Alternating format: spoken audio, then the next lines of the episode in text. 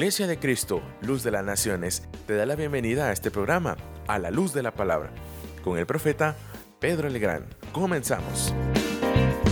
Bueno es estar de regreso en la casa del Señor para compartir su palabra, para glorificar su nombre y para darle gracias por todas las bondades que hemos recibido de su mano. Hoy es un día muy especial, hoy es el día que hizo el Señor, nos gozaremos y nos alegraremos en él. Y yo quiero compartir con usted un mensaje que el Señor ha puesto en mi corazón en relación al sacerdocio del creyente. Dios nos ha llamado a nosotros para ser sacerdotes, sacerdotes y ministros competentes del nuevo pacto. Una de las cosas que el, cristiano había perdido debido a la religión fue el ejercer el ministerio sacerdotal que Dios nos ha dado a cada uno de nosotros. Dice la palabra del Señor en Apocalipsis capítulo 1 y versículo 5. Y de Jesucristo el testigo fiel, el primogénito de los muertos y el soberano de los reyes de la tierra, al que nos ama y nos libertó de nuestros pecados con su sangre, e hizo de nosotros, e hizo de nosotros un reino y sacerdotes para su Dios y Padre.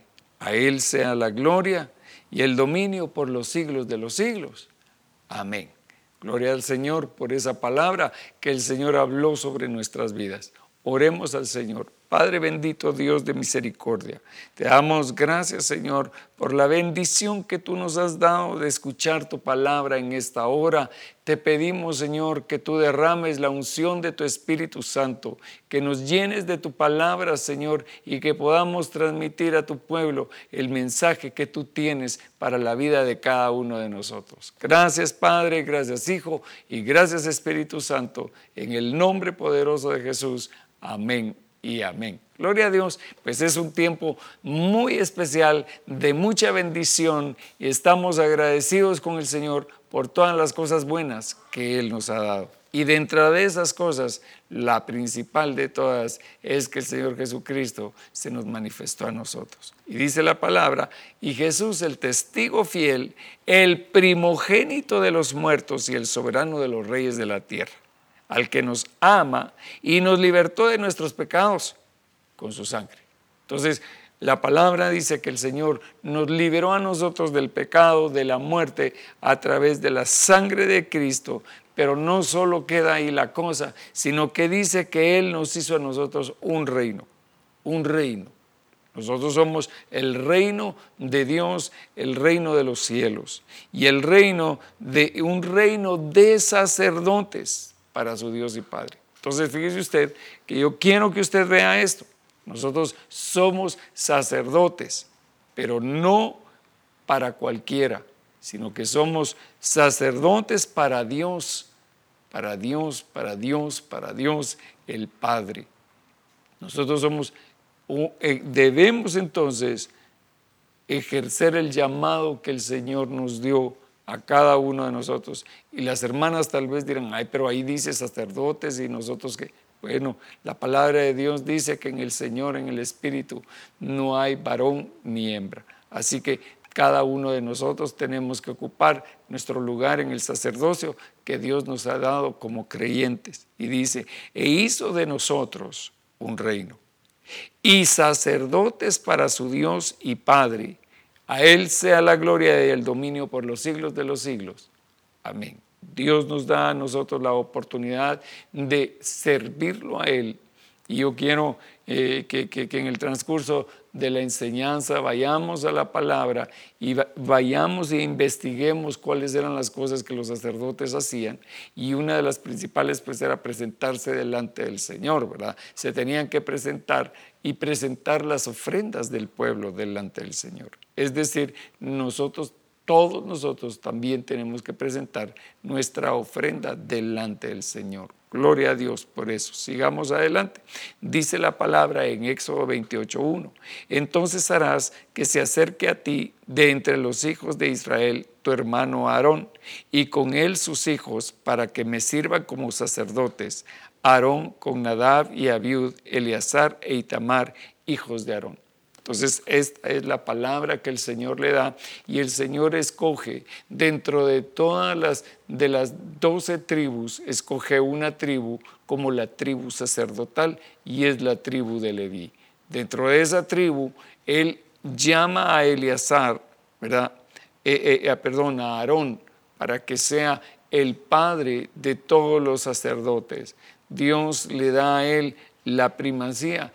Y fíjese usted que cuando Josué les da herencia a los, a los hijos de Israel, eh, a los levitas les dice ustedes no tienen una herencia física, ustedes tienen una herencia espiritual, porque yo soy su herencia.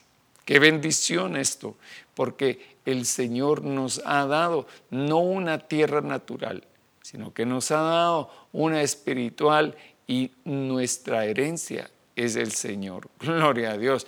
Mire, ¿quién lo iba a decir, hermano, que a nosotros nos iba a tocar una herencia tan maravillosa como hijos de Dios? Y eso es lo que, que dice la palabra en Éxodo 28, ¿verdad? Y entonces harás que se acerque a ti de entre los hijos de Israel tu hermano Aarón, y con él sus hijos, para que me sirvan como sacerdotes, Aarón con Nadab y Abiud y Eleazar e Itamar, hijos de Aarón. Entonces, él escoge, mire, esto es muy interesante porque él escoge una casa. El sacerdocio es ministrado por familias. El sacerdocio es ministrado por los componentes, por, en este caso, ¿verdad?, del sacerdocio arónico, era formado por todos los varones de una casa. Y entonces Dios escogió eh, eh, eh, dentro de nosotros una casa. Esta casa y esta casa es la casa del Señor y Él nos llamó a nosotros para que fuéramos sus siervos. Mire lo que dice en cuanto al, al ministerio que Dios nos ha dado el apóstol Pedro. En primera de Pedro 2.5. También vosotros, como piedras vivas, sed edificados como una casa espiritual. Entonces, a nosotros nos llama el apóstol Pedro piedras vivas. Nosotros somos piedras vivas que estamos siendo edificados como una casa espiritual para Dios. Y esto es muy importante porque cada uno de nosotros formamos esa casa espiritual cada uno de nosotros, mire, usted no puede decir, ay, no es que a mí en esa iglesia no me quieren, o yo no sirvo, o yo no puedo. No, no hay excusa que valga. Porque aquí dice el Señor, y también vosotros como piedras vivas, sed edificados como casa espiritual. ¿Para qué? Para un sacerdocio santo, para ofrecer, ahora aquí está la función, mire, dice, para ser, para formar parte de un sacerdocio santo, para ofrecer sacrificios espirituales aceptables a Dios por medio de Jesucristo.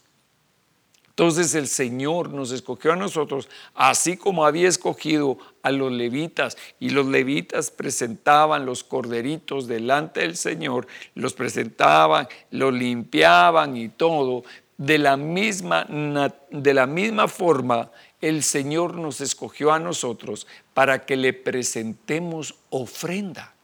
Mire lo que dice acá. También vosotros, como piedras vivas, sed edificados como casa espiritual para un sacerdocio santo, para ofrecer sacrificios espirituales aceptables a Dios por medio de Jesucristo.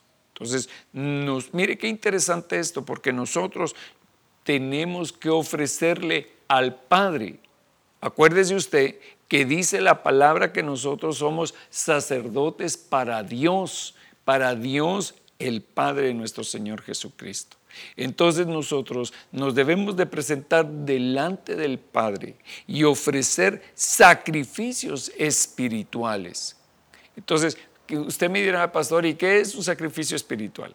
Bueno, antes, como le decía, se presentaban animalitos, Se presentaban bueyes, se presentaban corderos, según el caso.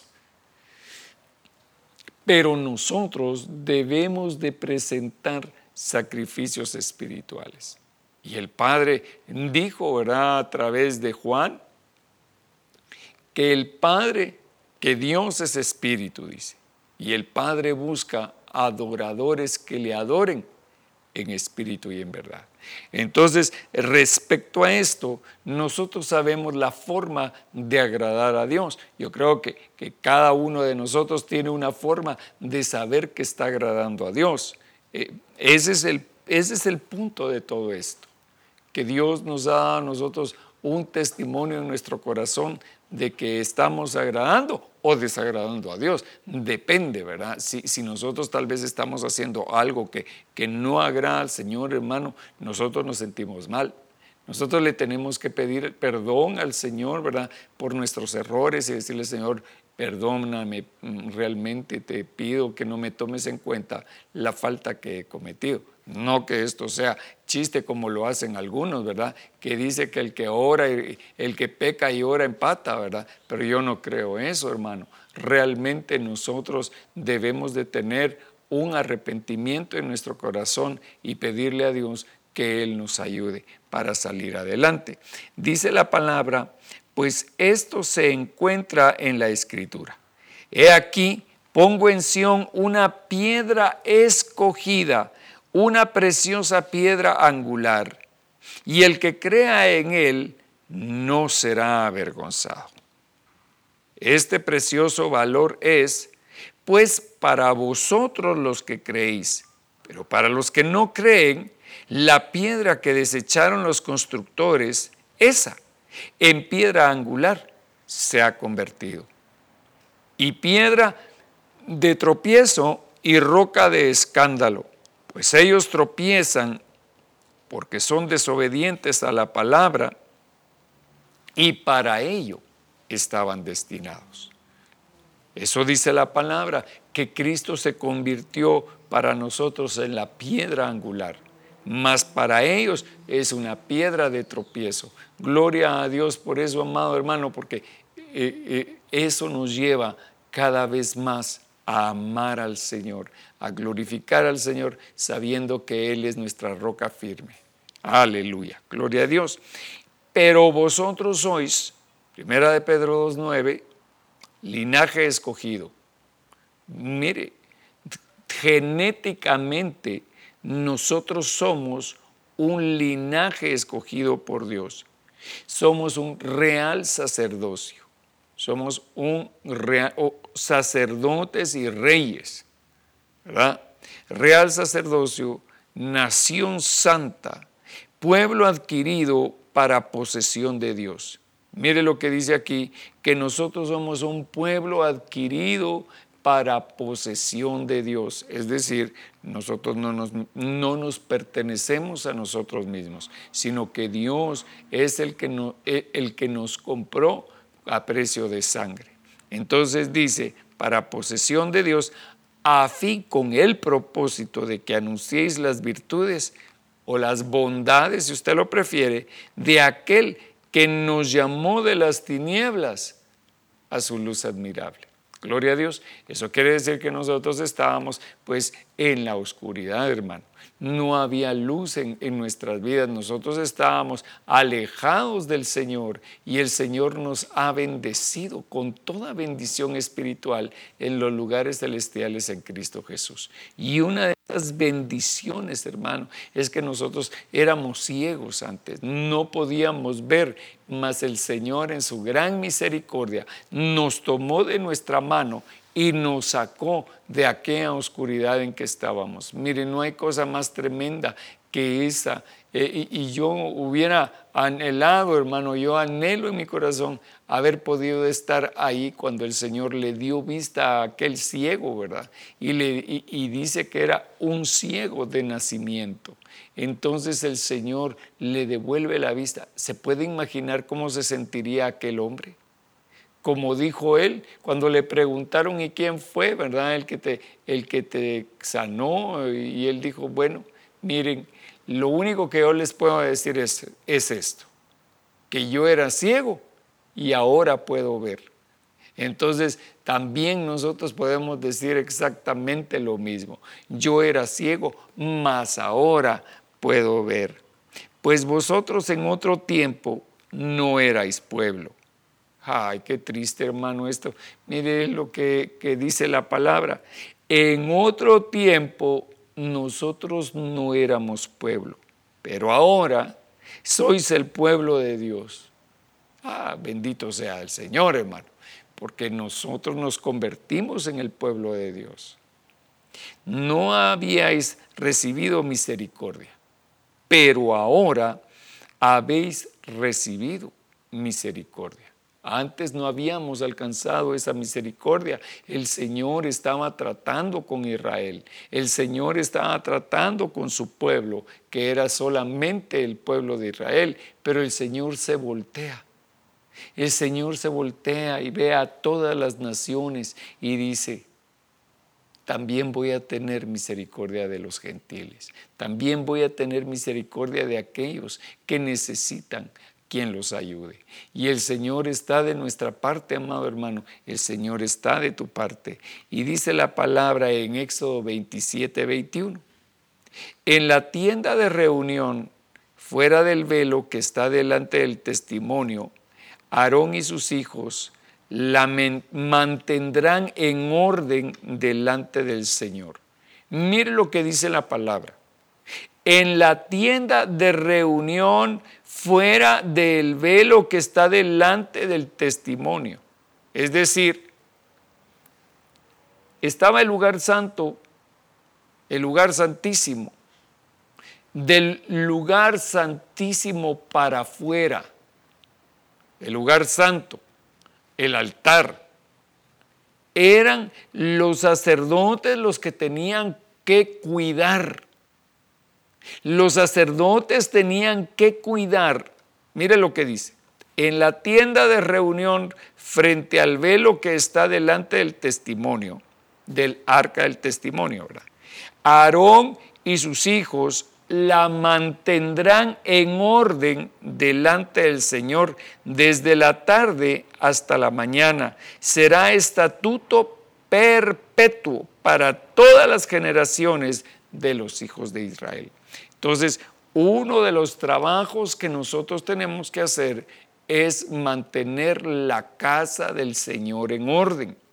Y, amados hermanos, la casa del Señor la formamos nosotros como piedras vivas, dice la palabra, ¿verdad? Lo acabamos de leer. Entonces nosotros debemos de mantener la casa del Señor en orden. La casa del Señor es esta. Y nosotros tenemos que ver lo que está en desorden. Dice la palabra que en el principio hizo Dios los cielos y la tierra y la tierra se encontraba desordenada y vacía, y el Espíritu de Dios se movía sobre la superficie de las aguas. Entonces el Señor ahora nos dice, miren, así como estaba la tierra, así está la casa del Señor.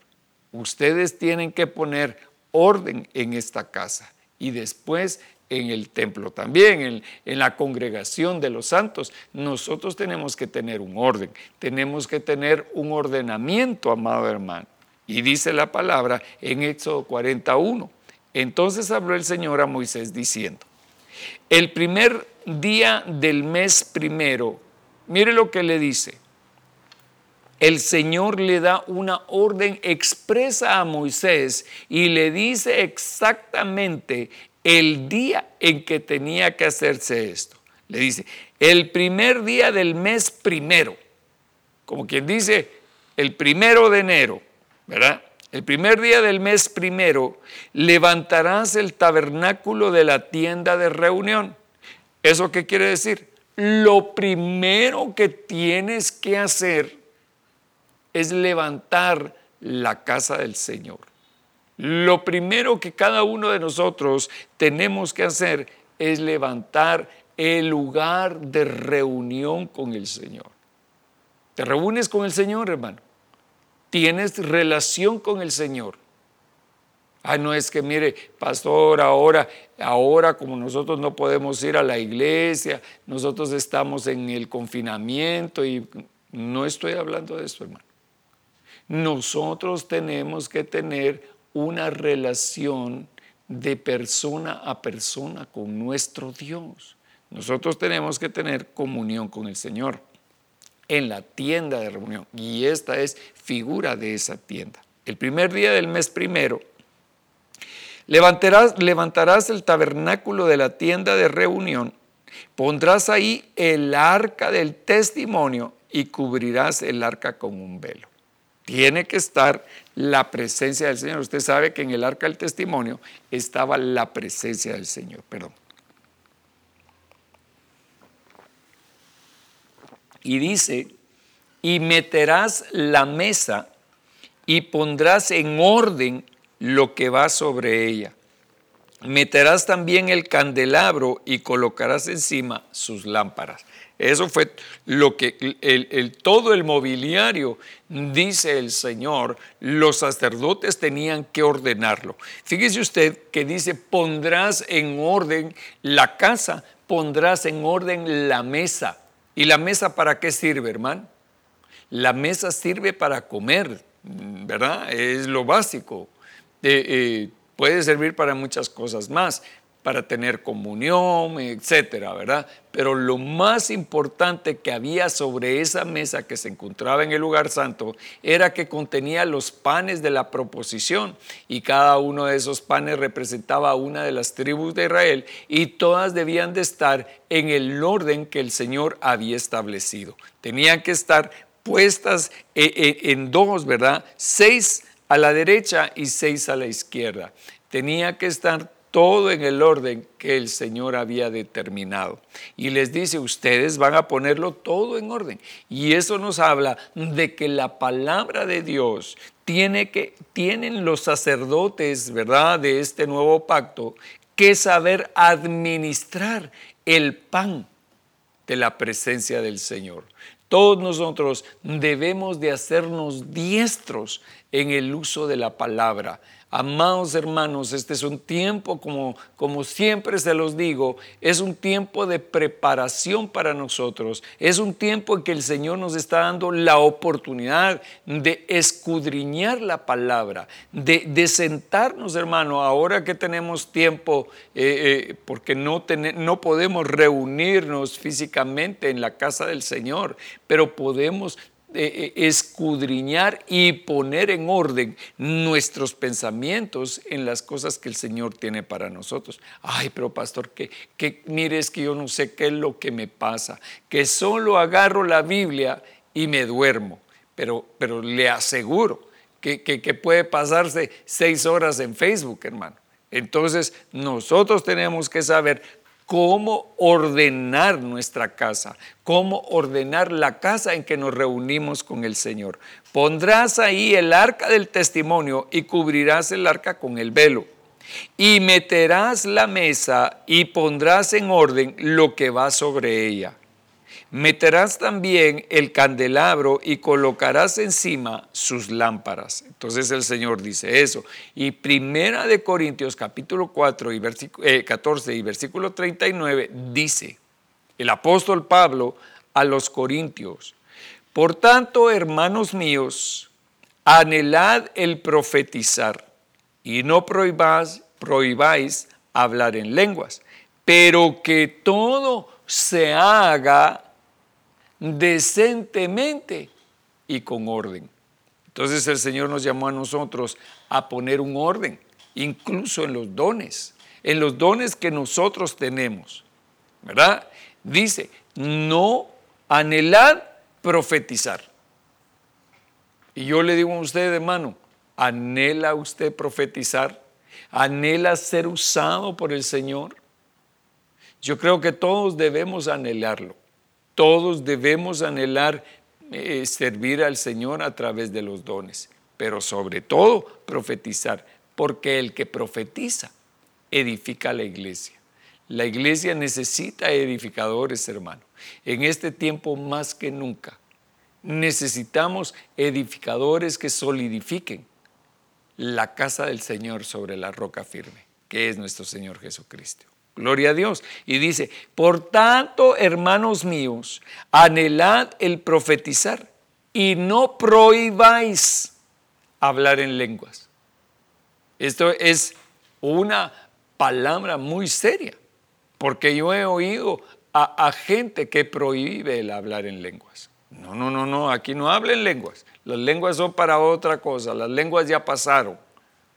Pero la palabra nos dice que hablemos en lenguas y que no le prohibamos a nadie.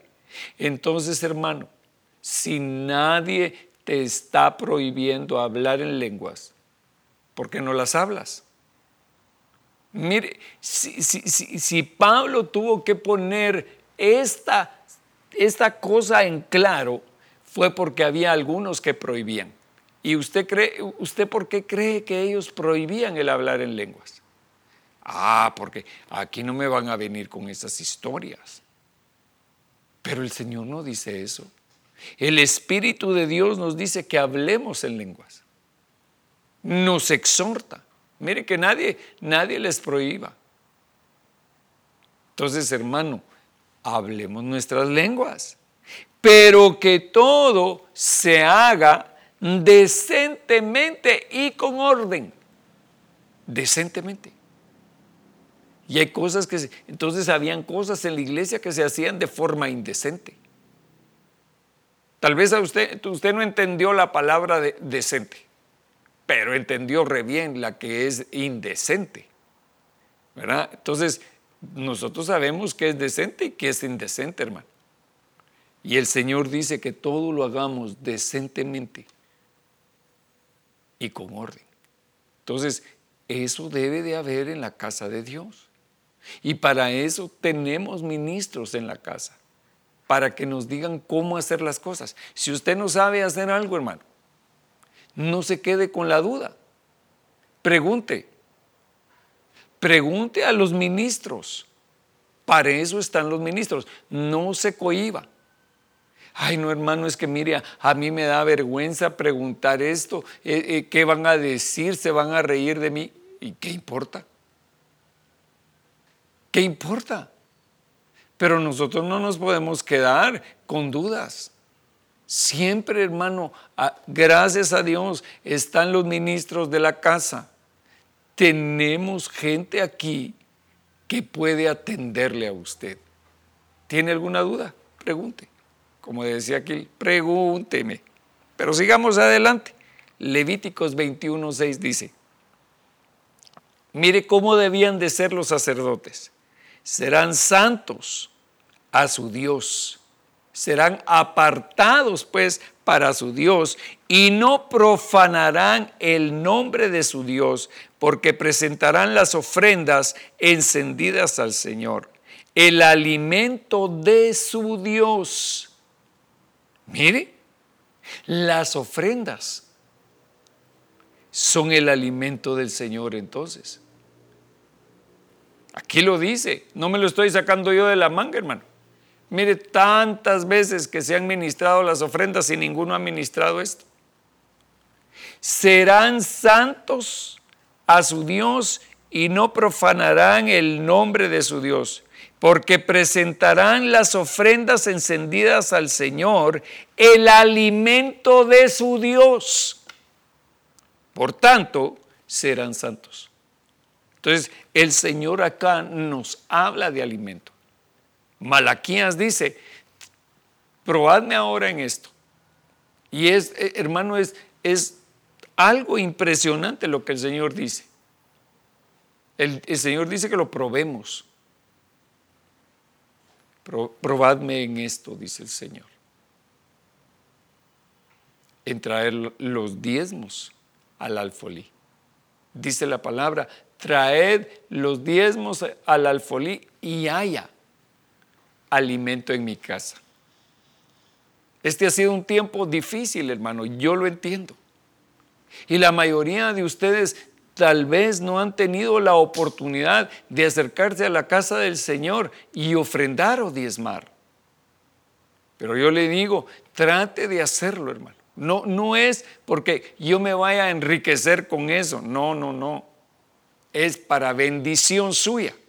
Mire, la gente siempre habla de esto. Ah, es que esos, esos son unos sinvergüenzas porque lo único que quieren es hacerse multimillonarios con las ofrendas. No, hermano.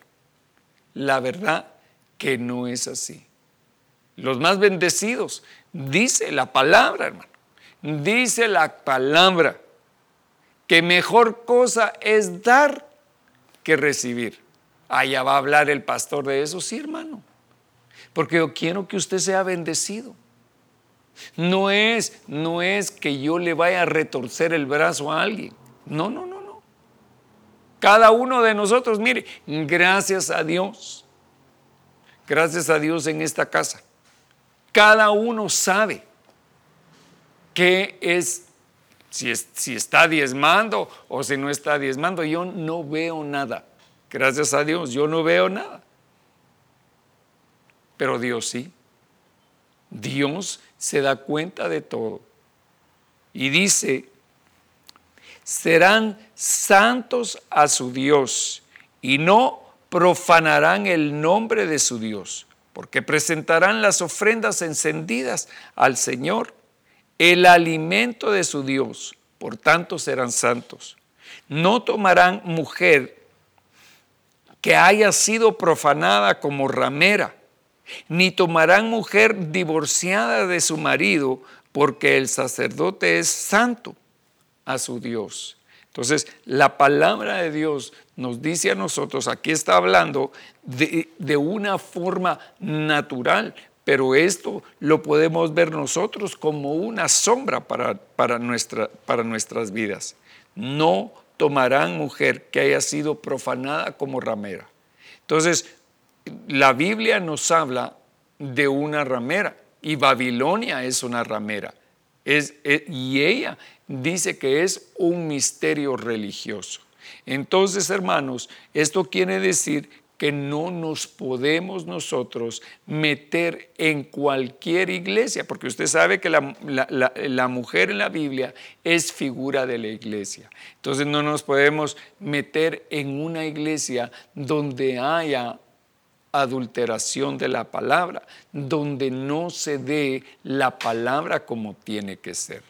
Entonces dice, no tomarán mujer que haya sido profanada como ramera, ni tomarán mujer divorciada, mujer que haya sido de alguien más.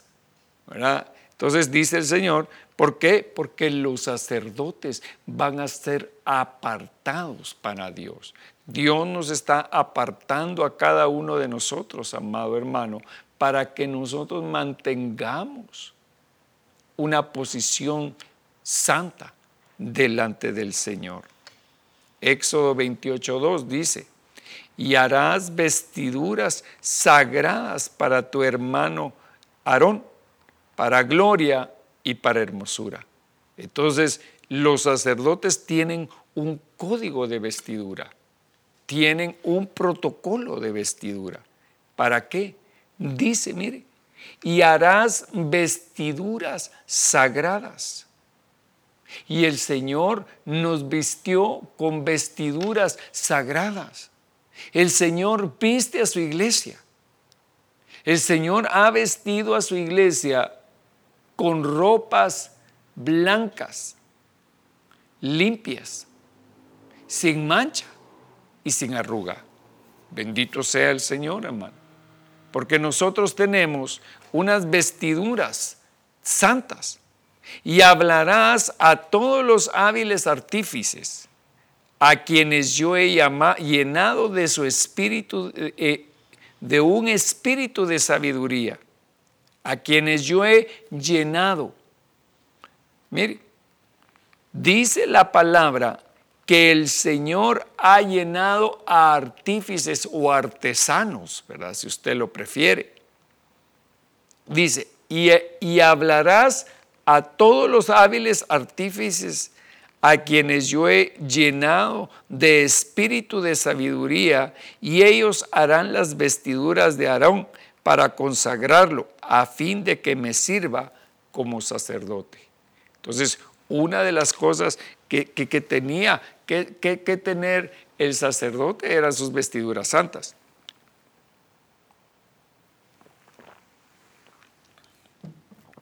Vestidos de luz, hermano. Vestidos de luz.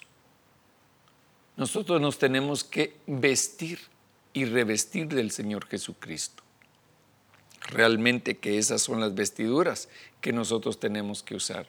Las pieles del cordero, hermano, son las que nos van a cubrir a nosotros. El Señor Jesucristo es nuestra cobertura. Mire, hermano, es necesario que el Señor nos cubra a nosotros. Es necesario que el Señor sea la cobertura. Eso dice la palabra. La palabra de Dios dice que la cabeza de la mujer es el varón. Que la cabeza del varón es Cristo. Y la cabeza de Cristo es Dios. Gloria al Señor por eso, hermano. Entonces dice, sigamos adelante, Éxodo 28:4. Aquí nos explica sobre las vestiduras y dice, estas son las vestiduras que harán. Un pectoral, un pectoral era una, una cosa que se ponía e, en, el, sobre el pecho, ¿verdad?, del sumo sacerdote. Un pectoral y un efod, un manto, una túnica tejida a cuadros, una tiara y un cinturón. Entonces, el Señor tenía todo determinado lo que teníamos que usar y podríamos hablar de cada una de las vestiduras, pero no es el tema de esta hora, sino que dice, estas son las vestiduras que harás, un pectoral, un efod, un manto, una túnica tejida a cuadros, una tiara y un cinturón. Y harás vestiduras sagradas para tu hermano Aarón y para sus hijos, a fin de que me sirvan como sacerdotes. Pondrás en el pectoral del juicio el Urim y el Tumim, y estarán sobre el corazón de Aarón cuando entre a la presencia del Señor. Y Aarón llevará continuamente el juicio de los hijos de Israel sobre su corazón delante del Señor. Y harás asimismo el manto del efod todo de tela azul. Pero a cada uno se le da la manifestación, eso dice Primera de Corintios capítulo 12 y versículo 7. Pero a cada uno se le da la manifestación del Espíritu para el bien común. Eso es el adorno que el Espíritu Santo pone sobre los sacerdotes según el orden de Melquisedec. Pero a cada uno se le da la manifestación del Espíritu para el bien común pues a uno le es dada palabra de sabiduría por el Espíritu y a, otro palabra de conocimiento según el mismo Espíritu. A otro fe por el mismo Espíritu y a otro dones de sanidad por el único Espíritu. A otro poder de milagros, a otro profecía, a otro discernimiento de espíritus, a otro diversas clases de lenguas y a otro interpretación de lenguas. Pero todas estas cosas las hace uno y el mismo Espíritu distribuyendo individualmente a cada uno según la voluntad de Él. El Espíritu Santo pone sobre nosotros esas vestiduras santas de los sacerdotes, hermano. Es esas, esas partes que, que tenían que estar puestas sobre los sacerdotes, el pectoral, el efod, el manto, el, el cinto, eh, eh, todas esas cosas, hermano. Éxodo 28, 31 dice, harás asimismo el manto del efod todo de tela azul. Y habrá una abertura en medio de su parte superior, alrededor de la abertura habrá una orla tejida como la abertura de una cota de malla para que no se rompa. Y harás en su borde inferior granadas de tela azul, púrpura y escarlata alrededor de todo el borde, y entre ellas también alrededor campanillas de oro. Qué bonito eso, hermano. Entonces, había que hacer granadas de tela las granadas, hermano, hablan de fruto. No sé si usted ha abierto alguna vez una granada. Por dentro están llenas, llenas de semillitas. Y eso nos habla a nosotros de multiplicación. Eso nos habla de que los sacerdotes del Dios Altísimo tenían que multiplicarse. Dios les ha dado semilla, les ha dado palabra para sembrar en el pueblo. Y entonces dice, y harás en su borde inferior granadas de tela azul, púrpura y escarlata alrededor de todo su borde, y entre ellas también campanillas de oro. Las campanillas suenan, hermano. Entonces, nosotros debemos de tener, de sonar, de tener resonancia. Cada vez que nosotros vamos a algún lugar, debemos de manifestar al Señor en medio de su pueblo. Ah, aquí viene un siervo de Dios, aquí viene un sacerdote, aquí viene un sacerdote con Urim y Tumim, quiere decir con discernimiento, ¿verdad? Porque para eso era el Urim y Tumim, para juzgar al pueblo. Entonces dice, una campanilla de oro y una granada, otra campanilla de oro y otra granada, así alrededor de todo el borde del manto y estará sobre Aarón cuando ministre, y el tintineo se oirá cuando entre en el lugar santo delante del Señor y cuando salga, para que no muera. Entonces tenía que haber un sonido. Los sacerdotes, como le decía, tenemos que sonar, tiene que haber un sonido en nuestro caminar. Tiene que haber el sonido de la santidad delante de todos aquellos que cuando te vean a ti digan, ese sí es un verdadero cristiano o esa es una verdadera cristiana. Yo lo conozco, sé el testimonio que esa persona tiene. Gloria a Dios por eso. Harás también una lámina de oro puro y grabarás en ella como las grabaduras de un sello, santidad al Señor.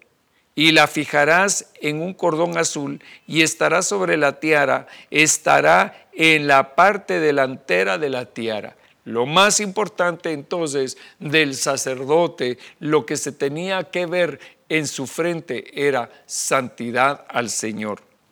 Interesante, hermano. Y dice en Éxodo 28, 38 y estará sobre la frente de Aarón, y Aarón quitará la iniquidad de las cosas sagradas que los hijos de Israel consagren en todas sus ofrendas santas, y la lámina estará siempre sobre su frente, para que sean aceptas delante del Señor. Entonces nosotros tenemos que poner delante de nosotros ese sello de santidad en nuestra frente para que todas nuestras ofrendas sean aceptas delante del Señor. Hermano, qué triste sería traer una ofrenda delante del Señor y que el Señor no las aceptara. ¿Por qué cree usted que nosotros oramos por las ofrendas? Oramos por los ofrendantes y oramos por las ofrendas por los ofrendantes para que el Señor les multiplique y las ofrendas para santificarlas. Tejerás a cuadros la túnica de lino fino y harás una tiara de lino fino. Harás también un cinturón, obra de tejedor. Tenían que ciñirse la cintura. Para los hijos de Aarón harás túnicas. También les harás cinturones y les harás mitras para la gloria y, gloria y hermosura. Y vestirás con ellos a tus hermanos, Aarón y a sus hijos con él, y los ungirás y ordenarás y consagrarás para que me sirvan como sacerdotes. Entonces fíjese usted que acá dice la palabra que los sacerdotes tenían que ungirse. Vaya, muy bien. ¿Qué quiere decir Cristo? ¿Qué quiere decir Mesías? Es lo mismo. Quiere decir el ungido. Entonces, cada uno de los sacerdotes, cada uno de nosotros tiene que estar ungido por el Espíritu Santo. Tiene que haber descendido el Espíritu Santo sobre nosotros. Tiene que haber una manifestación de que el Espíritu Santo está en nosotros. ¿Y cuál es la manifestación del Espíritu Santo en nosotros? Algunos dicen, ah, es que, es que son las lenguas, pero no solamente las lenguas. Las lenguas son una evidencia, ¿verdad? La evidencia de que el Espíritu Santo ha sido puesto en nosotros. Pero hermano, más que eso, ¿Cómo se llama el Espíritu de Dios? El Espíritu de Dios se llama Espíritu Santo. Entonces, la evidencia más palpable de que una persona, que un cristiano tiene al Espíritu Santo en él, es que se guarda en santidad, que está apartado para el servicio del Señor, que ha sido ungido. Y mire hermano, una de las cosas que la iglesia necesita es el ungimiento. Necesita, mire lo que dice aquí, y lo ungirás y ordenarás. Otra vez el orden que tiene que haber. Nosotros tenemos que ordenar y establecer ministros. Dios nos ha dado esa autoridad, hermano, para establecer siervos para el servicio del Señor. Gloria a Dios por eso. Éxodo 28, 42 dice, les harás calzoncillos de lino para cubrir su desnudez. Mire hermano, esto es tremendo realmente, porque el, el cristiano debe de cubrir su desnudez, debe de cubrir sus partes privadas, las tiene que guardar solamente para lo que Dios ha determinado. Y dice, les harás calzoncillos de lino para cubrir su desnudez, llegarán desde los lomos hasta los muslos. Y los llevarán puestos Aarón y sus hijos cuando entren en la tienda de reunión o cuando se acerquen al altar para ministrar en el lugar santo, para que no incurran en culpa y mueran. Será estatuto perpetuo para él y para su descendencia desde él, después de él. Lo consagrarás y pues porque Él ofrece el alimento de tu Dios, será santo para ti, porque yo el Señor, que os, os santifico, soy santo. Hermano, muchos, muchos siervos, muchos siervos han caído porque no entendieron que tenían que cubrirse, que cubrir ciertas partes de su cuerpo. Muchos, muchos hermanos, sabemos de, de grandes ministros que han caído en pecado sexual. El Señor nos guarde a todos de eso. El Señor cubra nuestro corazón, nuestra mente, nuestros pensamientos y sentimientos. Guardémonos para el Señor, amados. Levítico 21:10 dice, y el que sea sumo sacerdote entre sus hermanos, sobre cuya cabeza haya sido derramado el aceite de la unción y que haya sido consagrado para llevar las vestiduras, no descubrirá su cabeza, ni rasgará sus vestiduras, ni se acercará a ningún muerto, ni aun por su padre o por su madre, y se contaminará. Entonces nosotros, hermanos, tenemos unas disposiciones ministeriales en este caso. Nosotros no nos podemos acercar a muertos. Y hermano, no solamente está hablando, ay, sí, pastor, ahora no nos podemos acercar, a, no pueden haber funerales ni nada. No, no, no está hablando de eso, hermano. Está hablando que nosotros no nos podemos asociar con cualquiera. No podemos asociarnos con personas que no tienen el mismo espíritu que nosotros. Y no es que nosotros seamos elitistas, nosotros tenemos que ministrar, nosotros tenemos que predicar, pero no asociarnos con esa clase de gente. Gloria a Dios. Hechos 1.8 dice así, pero recibiréis poder cuando el Espíritu Santo venga sobre vosotros. La unción del Espíritu Santo va a venir sobre nosotros para darnos el poder, la efectividad para predicar el mensaje de la palabra. Mire, no consiste en saber mucho, hermano, porque el conocimiento no transforma, pero la revelación sí trae transformación. Entonces nosotros podemos conocer mucho, pero no tener el poder para predicar la palabra del Señor. Y eso dicen, dice la palabra, ¿verdad? Que decían del Señor Jesucristo. Es que Él predica no como predican los escribas, sino predica como uno que tiene autoridad. Entonces el Señor ha entregado en nosotros autoridad Por eso dice aquí, pero recibiréis poder cuando el Espíritu Santo venga sobre vosotros y me seréis testigos en Jerusalén, en toda Judea y Samaria y hasta los confines de la tierra. Gloria a Dios por eso. Vayamos al libro de Hebreos capítulo 7 y versículo 11 en adelante. Y dice así, ahora bien, si la perfección era por medio del sacerdocio levítico, pues sobre esa base recibió el pueblo la ley. ¿Qué necesidad había de que se levantara otro sacerdote según el orden de Melquisedec y no designado según el orden de Aarón? ¿Qué necesidad había? Si ya había un sacerdocio. Pero vino el tiempo de la restauración de todas las cosas de las cuales los profetas hablaron de antiguo. Pero ahora dice, se levanta un nuevo ministerio, el ministerio, el sacerdocio, según el orden de Melquisedec. Porque cuando se cambia el sacerdocio, necesariamente también ocurre un cambio de ley. Entonces el Señor, hermano, no solamente cambió el sacerdocio, sino que también cambió la ley. Nosotros no estamos bajo la ley de Moisés, no estamos bajo la, ley del, del Sinaí. Nosotros estamos en un nuevo pacto.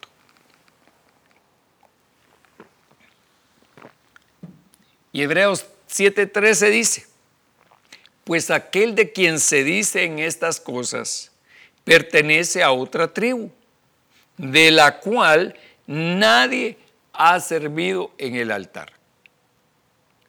El Señor Jesucristo viene de otra tribu, no era de la tribu de Leví, porque es evidente que nuestro Señor descendió de Judá una tribu de la cual Moisés no dijo nada tocante al sacerdocio. Y esto es aún más evidente si a semejanza de Melquisedec se levanta otro sacerdote. Fíjese que Melquisedec quiere decir rey de justicia y rey de paz. Sin, sin padre, sin madre, sin genealogía, sin tiempo. Así es el Señor Jesucristo. Y dice Hebreos 7:16, que ha llegado a serlo, no sobre la base de una ley de requisitos físicos, sino que según el poder de una vida indestructible. Es decir, no era a través de requisitos físicos, que el Señor se hizo sacerdote para siempre. ¿Por qué se hizo él sacerdote para siempre? Porque tiene una vida indestructible. No hay quien pueda acercarse al Señor y hacerle daño, por ejemplo. No se va a morir. Nuestro sumo sacerdote, el Señor Jesucristo, ya resucitó, hermano. Ya resucitó y está sentado a la diestra del Padre hasta que todos sus enemigos sean puestos por estrado de sus pies. Pues de él se da testimonio, tú eres sacerdote para siempre, según el orden de Melquisedec. Entonces, nuestro Señor Jesucristo siempre, siempre va a ser sacerdote, pero no solo él, sino que también nosotros, hermano. Nosotros ejerceremos nuestro sacerdocio eternamente eternamente. ¿Cree usted que va a tener tiempo de, estar en el cielo tocando el arpa eh, eh, eh, en, una, en una nube de algodón? No, hermano. Nosotros somos sacerdotes para siempre, según el orden de Melquisedec. Porque ciertamente queda anulado el mandamiento anterior por ser débil e inútil, pues la ley nada hizo perfecto y se introduce una mejor esperanza mediante la cual nos acercamos a Dios y por cuanto no fue sin juramento, pues en verdad ellos llegaron a ser sacerdotes sin juramento. Pero él, por un juramento del que le dijo, el Señor ha jurado y no cambiará, tú eres sacerdote para siempre. ¿Quién fue el que juró? El mismo Dios. El mismo Dios le dijo a nuestro Señor Jesucristo, tú eres sacerdote para siempre. Aleluya, gloria a Dios por eso. Hebreos 7:22 dice, por eso Jesús ha venido a ser fiador de un mejor pacto. Él es el mediador, también es otra palabra que se usa para acá, mediador de un mejor, mejor pacto. Los sacerdotes anteriores eran más numerosos, porque la muerte les impedía continuar, pero Él conserva su sacerdocio inmutable, puesto que permanece para siempre. Gloria a Dios, hermano. Por lo cual, Él también es poderoso para salvar para siempre. Mire, por cuanto Él vive para siempre y porque Él es sacerdote para siempre, también dice, Él también es poderoso para salvar para siempre. Imagínese, hermano, que el Señor Jesucristo dijera, bueno, en las próximas elecciones de, del 2021, yo voy a ver si quedo de, sumo sacerdote. No, hermano, eh, ahí en, el cielo no hay elecciones. Ya fueron las elecciones, ya, ya lo eligió el Padre para ser sacerdote para siempre. ¿Para qué? Para que también nosotros seamos salvos para siempre. Aleluya. Mire, por lo cual Él también es poderoso para salvar para siempre a los que por medio de Él se acercan a Dios, puesto que vive perpetuamente para interceder por ellos.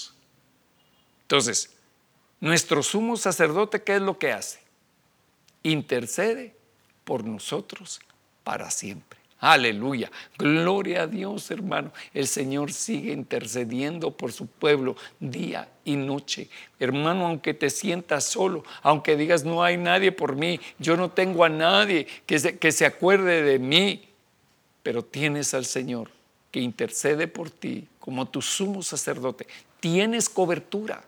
El Señor Jesucristo es tu sumo sacerdote. Él es el que te cubre.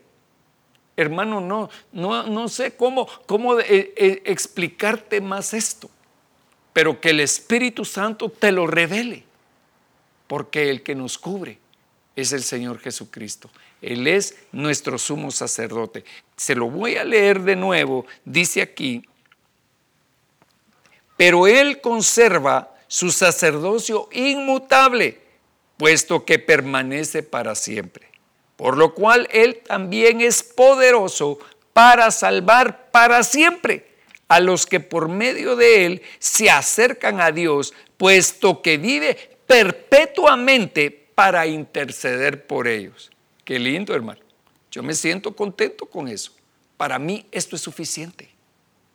Para mí esto es lo que yo necesito. Eso que dice la palabra es lo que nosotros debemos de atender. No atienda a otra cosa que no esté escrita. Isaías 61, 6 dice, y vosotros seréis llamados sacerdotes del Señor, ministros de nuestro Dios, se os llamará. Comeréis las riquezas de las naciones y en su gloria os jactaréis. Gloria al Señor. Esa es la promesa que, que, el Señor da a través del profeta Isaías. Y vosotros seréis llamados sacerdotes del Señor. Hermano, yo le digo a usted, sacerdote del Señor. El Señor nos ha llamado. El Señor es el que nos ha escogido para ser un pueblo real sacerdocio. Apocalipsis 26 dice, bienaventurado, bienaventurado, dichoso y santo es el que tiene parte en la primera resurrección. La muerte segunda no tiene poder sobre estos, sino que serán sacerdotes de Dios y de Cristo y reinarán con Él por mil años. Entonces mire lo que dice aquí, hermano. Mire, volvamos a leer Isaías 61:6. El Señor prometió que Él iba a levantar un pueblo, un pueblo de sacerdotes, y vosotros seréis llamados sacerdotes del Señor, ministros de nuestro Dios se os llamará. Comeréis de las riquezas de las naciones. Van a bendecirte las naciones. Van a decir, bienaventurado aquel que es sacerdote del Dios Altísimo. Bienaventurado eres, amado hermano, porque el Señor te escogió. Amada hermana, este es tu tiempo de servir al Señor. Este es tu tiempo de levantarte y glorificar al Señor, presentar sacrificios agradables, sacrificios espirituales al Señor. Y dice, bienaventurado y santo es el que tiene parte en la primera resurrección. ¿Quiénes son los que tienen parte en la primera resurrección? Los que creyeron en el Señor Jesucristo y han dado su vida al Señor, han entregado su vida al Señor.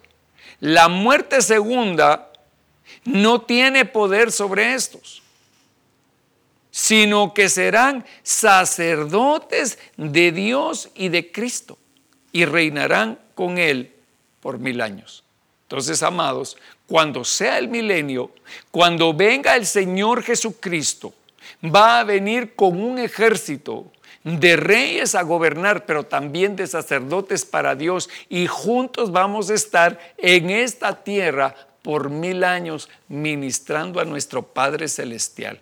Gloria a Dios por eso, amado. Yo no sé si usted siente el gozo del Señor en su corazón por las promesas que el Señor nos da. Yo siento agradecimiento en mi corazón. Estoy muy gozoso de la palabra que el Señor ha puesto en mis labios en esta hora, porque sé que esto, amado hermano, tiene que cambiar nuestro corazón de mentalidad y saber que nosotros no estamos aquí solamente por pasar el tiempo, sino que Dios nos escogió a nosotros para ser sus siervos para siempre. Aleluya, gloria a Dios. Así que permítame orar por usted y bendecir su vida. Padre, yo te doy muchas gracias por la vida de mis amados hermanos, porque yo sé que tú, Padre, has hablado a sus corazones y has puesto esta palabra sembrada en su corazón como buena semilla que dará fruto al ciento por uno. Padre, yo te doy gracias por mis amados hermanos que han creído en tu palabra y que se han esforzado, Señor, por estar delante de ti en esta hora, limpiarse de sus pecados y decir, Señor, aquí estamos. Nosotros somos tu pueblo. Somos un pueblo que te ha escogido a ti como su rey, como su Dios, como su Padre, como su Señor. Entonces ahora todos nosotros, unidos, amados, necesitamos presentar nuestras vidas delante del Señor, porque Dios nos ha llamado para ser sacerdotes del Dios Altísimo que sea para Él toda la gloria y toda la honra y la alabanza, porque Él ha tenido misericordia de quien Él ha querido y nos ha escogido a nosotros para servirlo eternamente. Así que que Dios le bendiga, amado hermano, con esta buena nueva, la buena nueva del reino, el Señor nos ha hablado. Que Dios le guarde y le bendiga y nos vemos hasta la próxima. En el nombre de Jesús. Amén y amén.